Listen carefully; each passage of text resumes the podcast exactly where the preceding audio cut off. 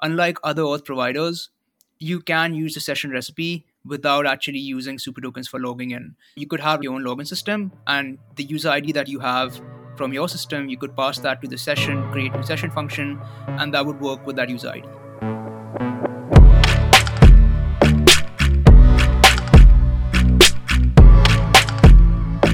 Hi there, and welcome to PodRocket. I'm your host, Paul, and today we're joined with Rishabh and Addy. These guys are the founders of Super Tokens. Adi is the CEO and Rishabh's the CTO. And we're going to be talking about authentication, kind of bringing this out of the bubble that we feel like we've been stuck in with Supabase Auth or maybe Auth Zero. And how can we bring these other solutions to the landscape of our microservice architectures? Welcome to the podcast, guys. Thank you so much for having us. Great to be here. Thanks. Awesome. Yeah. Thanks for coming on and taking the time. So, quick elevator speech of what your product is. We're talking about self hosted authentication, right?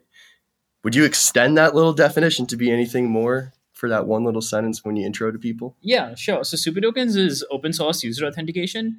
Um, essentially, what we try to do is we try to solve the build versus buy trade offs with typical, um, you know, software decisions, right? So you get the power of build with the speed of buy. Um, so that's it's not only self-hosted; it can be. We also have a managed service. So when you say the speed of buy, but what was the other? Power of build. The power of build. So the the so power of build means so when you build software, you get a lot of control over the way it works, right? It's completely to your use case. So you can um, you control and manage the user data. You don't have to wait for the vendor to build a particular feature. You can build it and launch it yourself. You can customize any part of the product. Um, so that's like the control that that like, or the power that build gives you. Whereas like if you buy software, it's off the shelf and it's very quick, right? So we want to basically instead of you having to make those trade offs, we want to give you the best of both worlds. So what's maybe an example of something that I would want as a build flexibility or feature that maybe isn't present in like Firebase or Auth0 that you guys immediately identified and wanted to bring to the table? For example, the front end user experience, right? So on Auth0, um, the UI is hosted on their domain, right? So you, your user gets redirected to their domain and then signs up there and then gets redirected back to your app. With Super Tokens, the UI is hosted completely natively on your domain.com. So you have complete control of the way it works, the way it looks, the end user experience. Um, similarly, there's like, you know, there's like multiple customizations. Like if you want to add any business logic to your users, it's a lot easier to do with sort of our architecture um, so, for example, let's say you want to limit the number of sessions that a user has. Let's say you're building a streaming app and you want the user to only have one session, uh, one active session at any point of time. That's pretty easy to do with something like Super Tokens. Is that something that's traditionally more difficult to do with a Firebase or Auth0 implementation? I just have never tackled something like that in my experience. Yeah, so uh, so generally, like you know, stay shy of like generalizing too much, but um, but yes, because so our architecture is is fundamentally different from the all the other authentication providers. So, you know, we have like a lot of the logic resides within your front end and within your backend API layer.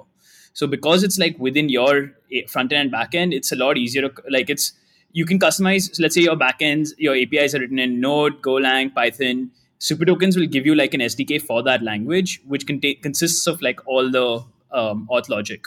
So you can make those changes within your uh, API layer, as opposed to like, for example, with Auth0, you'd have to go to their dashboard and upload JavaScript snippets onto their web editor um, into what they call like you know Auth0 actions. Is the way that you would interact with this via the SDK something like a plugin base or component based sort of architecture when you want to add these bubbles of custom logic into the backend code?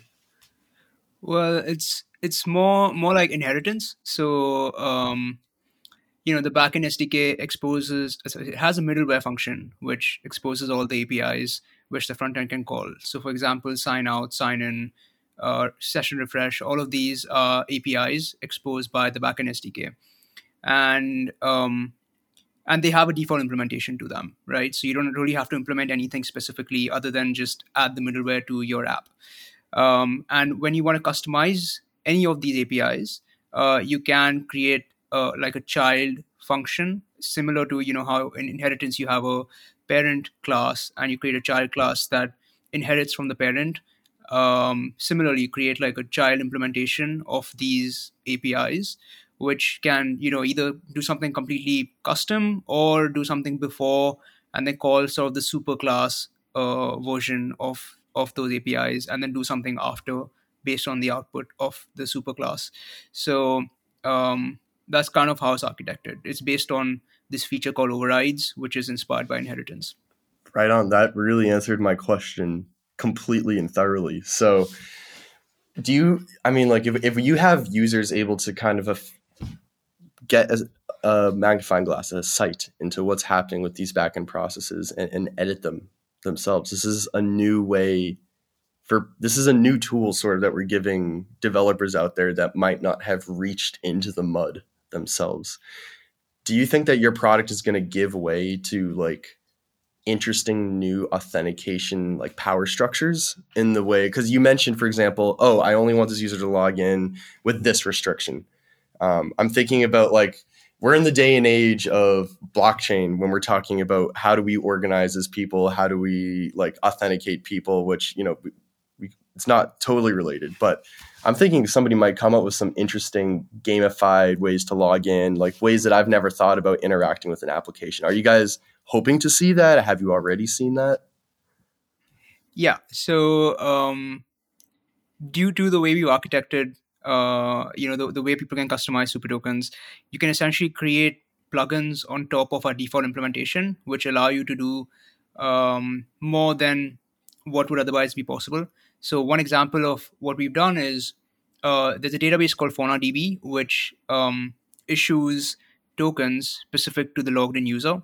And when you query FaunaDB with that token, it returns only the rows that that user has access to. Um, so the way the token is managed and its lifecycle is something that can be added on top of super tokens, uh, so that developers using super tokens and FaunaDB uh, don't have to do the hard work of actually getting like the Fauna DB token and refreshing it and all of that. It's sort of coupled with the session creation and refreshing of super tokens, and it's implemented as a plugin on top of super tokens, which overrides the create new session function or the refresh session function and the sign out function. And all that the developer, all that the end user has to do is just add that plugin into their uh, super tokens init function call on the backend, and you know provide the FaunaDB credentials and you're done. So so if I may, could, could I, it sounds like you really made um, an API to this like substantive this substantial application that allows you to just interact with this abstract idea of a token in any way that I could conceive possible. Yeah. That is that's banger. Okay. So if if I had like a database, if I had a Raspberry Pi and like the general idea of a token here you're really try are you trying to abstract the idea and the utility of a token to any domain? Is that the goal of super tokens? Well that's one of the parts of super tokens specifically the session management part. Uh, using that you can um, sort of transfer any authenticated information um, across the backend and front end for an authenticated user. Um, so, for example, you could store a FaunaDB token, you could store a Supabase token, you could store like really like Google Access token, really any sort of token that you want, or, or any other information as well, like the user roles and all of those things uh, in the session fairly easily and read them on the front end and back end without worrying about um, keeping them up to date and refreshing them, um, things like that. So, that's like specific to the session features of super tokens. Uh, then we also have other you know other recipes is what we call them for different types of login methods. So, for example, we have an email password login method, like a social or enterprise SSO login method, a passwordless login method. We have user roles, and we have machine to machine authentication. And all of these are architected in a similar way where you can inject your own logic through overrides um, on any of these recipes uh, and you know customize how how the default behavior customize the default behavior. The the other very important part about these recipes is that they're fairly independent. So unlike other auth providers you can use the session recipe without actually using super tokens for logging in. So uh, you could have like your own login system and the user id that you have from your system you could pass that to the session create new session function and and that would work with that user id even though super tokens doesn't know about that particular user id from before it, w- it would still work so these recipes are modularized and independent as well. So in the example of the passwordless login, um, maybe could we go over an example deployment of how somebody might have super tokens for their own group and how which systems might talk to one another. Because when i hear passwordless deployment i'm hearing well there's going to be some api endpoint that's going to have a link and a callback for somebody to click on. You know if i'm hosting that versus some other provider i'm exposing myself to things such as like uh, ddos or other weaknesses in the protocol. So do you guys have extra security measures for for these recipes that come up or are they more just like connectors and just getting the thing to work? Um so we have sort of a balance between the two. So let me sort of just take you through the flow of passwordless login right? So we have a front end sdk which provides the ui and those are just react components that you can put into your app.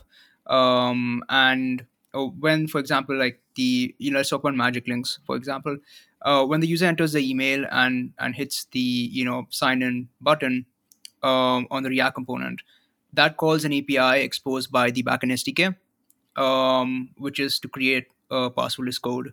That API then uh, sort of talks to uh, the SuperTokens core microservice, which is connected to your database, to generate a passwordless code for that email and uh, send the email out to the user.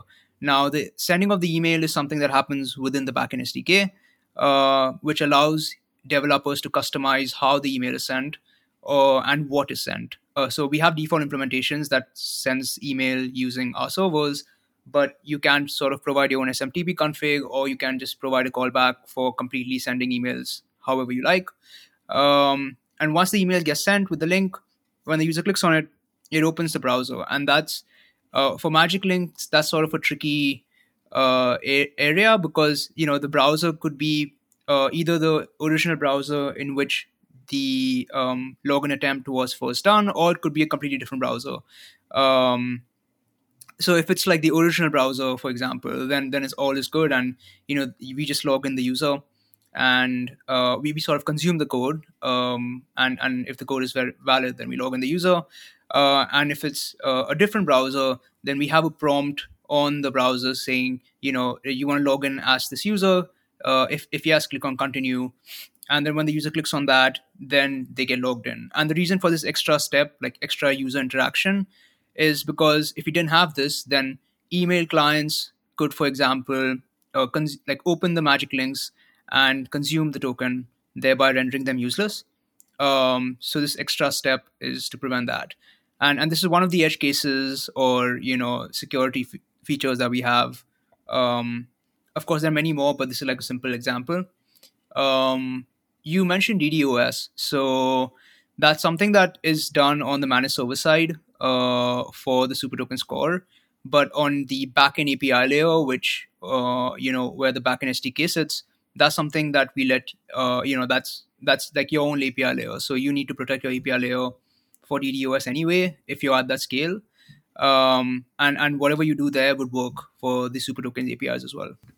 Right of course. Okay so thanks for bringing us through that example flow.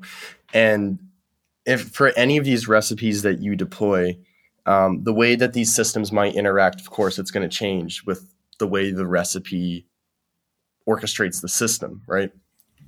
Um, yes like, like which system talks to which which system and, and such. And so if you don't want to think too much about managing one of your own deployments of the core api you said you have a managed service right? Yeah so uh, the managed service essentially is is where we de- where we deploy a super token core for you connected to a database. Um, so all you have to do is integrate a backend sdk on your api layer integrate a frontend sdk eh, on your website or mobile app and and then the core is sort of handled by us. So that sounds like the closest sort of analog to what a lot of developers might be used to if they're looking for a backend as a service plugin that has to do with authentication. We're thinking about Firebase or, or something like that. Um, you can just and you take care of the database, you take care of the core API, you sign up, and then you can tool the backend APIs and SDKs as needed, right? Yes. Okay, great. And I mean, if anybody watching wants to compare the the super tokens solution to another solution. We, you know, at PodRocket, we also have a episode with Supabase. Um, they also kind of try to gear themselves towards an open source solution. They have an authentication piece, which is which is part of their like backend as a service stuff. Um, but they don't have. Yeah, definitely go check out that res- uh, that um excuse me that episode if you want to learn more about the Supabase products. Um, but one thing that I think they might be missing that you guys are bringing to the table here is this yeah the whole recipe situation. Um, personally, whenever I'm trying to do authentication, I always find myself trying to battle and pigeonhole myself into an existing solution versus and like tooling around that versus just it'd be nice to go into a library and pick a book off the shelf and have it do exactly what I need, which is passwordless authentication and just forget about it. Um, what do you think is the most um, I want to say approachable or most familiar recipe, or is it even a recipe for people first trying to wanting to try out super tokens? Yeah, I would say I would say so. The the the easiest way to like get started with super tokens is to run like the CLI that we have.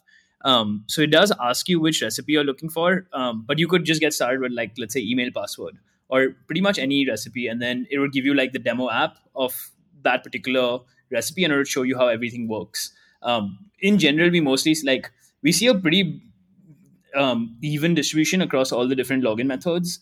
So between email password, passwordless, social login, um, it's generally like an even distribution. So there's nothing one that's like like clearly clearly the winner, but probably email password if I had to say one. Right. Okay. Do you think that the the distribution you say it's pretty common or, or pretty equal across the different methods? Is it that each group or company is equally employing a common base set of methods or is it one company and group will typically stick to one and then another will do another one and it just happens to even out over the people who are using it. Yeah it's more the latter. Um, but ha- so just one quick clarification here is we also allow you to combine things. So you'll like you can also have social login plus passwordless right? And you can also have social login plus email password.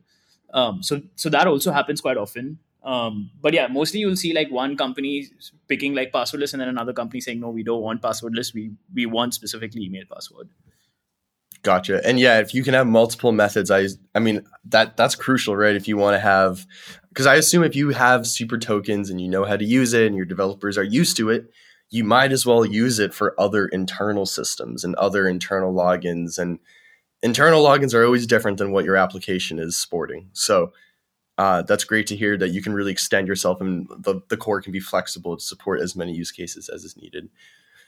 Um, so I feel like we've talked a lot about the what you guys have to offer as a product. Um, I'm sure there's a lot more we could go over, and definitely interrupt me if there's something you want to bring up. But I'd love to talk really briefly about how you guys started this thing, because I feel like there's a lot of different um, open source sort of oh, we're a backend as a service things coming up. But this one is really like disruptive to the existing solutions out there. So how did you start it? How long ago did you start it? Did you guys start it together?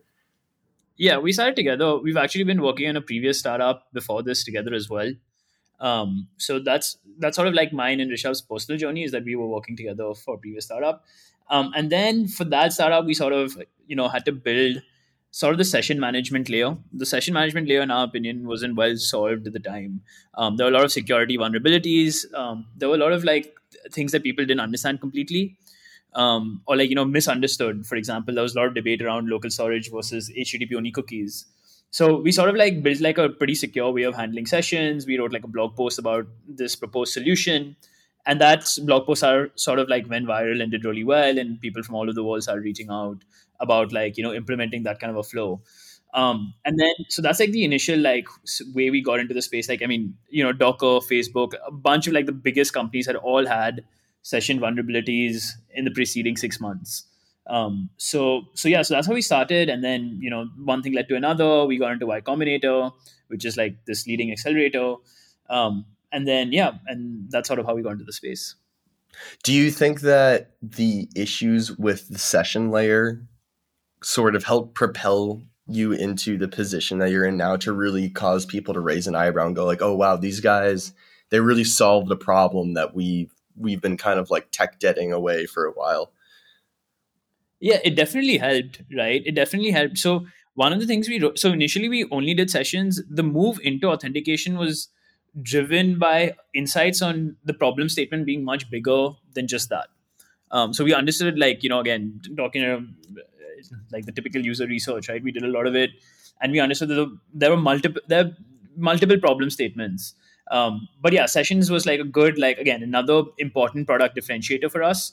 Um, for some people, it obviously matters uh, a lot, but it doesn't matter as much for everyone. So it depends. It's, it sort of depends on the slice of the customer you're referring to. For those, yeah, session is pretty important. So when you were going out to doing this initial customer research, who were you talking to as well? Because I feel like everybody needs authentication. It doesn't even need to be an app team. Like somebody could be, like I alluded to earlier, somebody could be working on a Raspberry Pi and need to authenticate like another node into a cluster or something.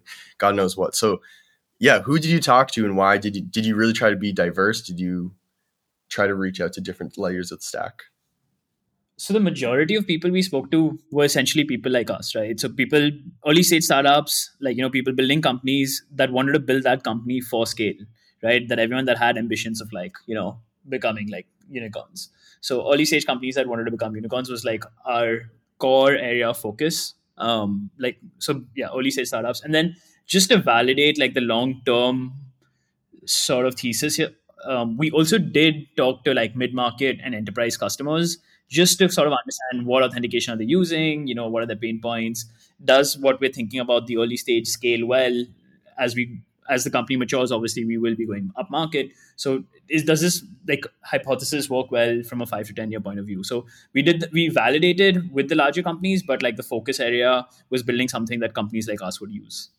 Right on. And so, speaking of this long term plan, do you guys see yourselves eventually being competitors to the more easy going uh, i don't want to say easy going the easy to reach to uh, authentication methods that people just see in every youtube tutorial out there. Do you want to be on that list of like gcp products that you can plug into your stack eventually? Or trying to keep it small trying to keep it a little more towards this type of customer that we're talking about right now yeah the goal is like like unambiguously like to be like the number one authentication provider um, so we should be the default for anyone that wants to add authentication to their app. Um, so which is why like sort of the vision of like you know solving this build versus buy trade off, right? Because so many people still build authentication for various reasons because they don't want to implement like like you know they don't want to be locked into a vendor and they don't want to use a SaaS. They want to control their own user data, all of that, right? So there's like multiple reasons why you so so there's still like a very large percentage of people that build um, so we sort of wanted to give those like bring those people sort of into the fold as well and give everybody an option where you can still maintain all of those benefits without giving up those trade-offs. So so yeah, the goal is definitely to be the number one. And and I mean we haven't spoken about this too much, but the the ease of using super tokens, the experience of using super tokens is also really important. Like we want it to be super easy to set up and get you uh, and use, right? Like as easy as using a library effectively, like an open source library. Yeah, I mean we're we're running a little bit up on time here, so let's like start to move into this last part, which is like we want to tell people how they can get started. And we did allude to it, like you said, Addy, here or there, but it, it's very easy to get started, right? This is open source. You can go on GitHub. If people just Google like GitHub super tokens, it'll probably pop up, right? Correct. So that's the setup for the core. Um, yeah. Um, but yeah, it's super easy to get started. Like, so the CLI, right? And the with the CLI, you can get started in under five minutes. But even if you don't do that, even if you follow like the quick setup that we have in the docs, um, our goal is for you to be able to finish that in under an hour. And a lot of people do that in 20 to 30 minutes. And that initial setup, is it sort of having that, whatever, the most common password email authentication up and running with a core deployment? Correct. Awesome. So you could get password email authentication on an open source code base plugins. Well, I guess uh, you folks call them recipes, right? Recipe based already in 20 to 30 minutes. And in general, the goal is to get everybody in under an hour. Yeah. And the, and the whole goal with this sort of this CLI tool that we have is to make that five minutes. Right? And again the goal is always to like make it easier and easier less terms that you need to understand less steps that you need to do. So even last week we removed one more step from the implementation process. So we're constantly working on even reducing that time further. Are there any languages that you haven't tackled yet with the sdk or tooling that people are looking at? Yeah i mean so so um so both on the front end and back end side yes.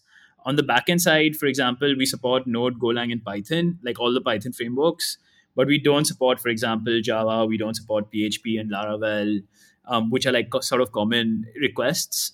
And then on the front end side, you know, we have pre-built UI. Like we give you UI components for React only. So if you're using Angular Vue, you can still use us. We still handle all the like communicate like managing of the tokens and all of those things. We expose like helper functions, but we don't actually give you the UI for Angular and Vue, right? So that's again something that we we'd, we'd be working on. So you got the logic, but not the the actual styling and phenotype to make it pop up. Okay. But at least the logic's there. So if you had it and you really want to use it, you can. It's it'll probably still be less building than doing it by yourself. Yeah, yeah and and you can even just inject uh, a React library into your Angular app, and we have guides for that, so you can actually use the React components as well. Oh, right. You can essentially like transpose them on the fly, right? Little connector here. Yeah, and that works for Vue as well. So just inject React and a React SDK on that one route, like the slash auth route, for example, and that will sort of give you the entire UI. Uh, and it, React would only run on that particular route, no other route. So you get like the pre-built UI as well as the optimized bundle size. So that works out. And uh, just to direct people, so the docs, we keep bringing up the docs. This is on the Super Tokens website um, which is uh, supertokens.com. Correct? Correct. Awesome. So if you want to go read the docs, find out more, head over to supertokens.com. And uh, thank you for your time, guys, for coming on, talking about this, talking about authentication. I definitely feel like it's one of those things that as most developers go through their career, you don't touch much because it kind of is a one and done type of thing. Um, so having these low hanging fruits for people to look at recipes is, you know, hopefully it can be an educational path forward for people as well to learn about, well, how does OAuth actually work? How do magic links actually work? Um, and I, because I assume a lot of the recipes are open source as well. We can go look at them, right? 100% of what we've built so far is all open source. That's that's beautiful. That's the way that we should all be moving with development. So thank you, thank you for doing that, and thank you for your time, guys. Thank you so much. Thanks so much, Paul. Thank you.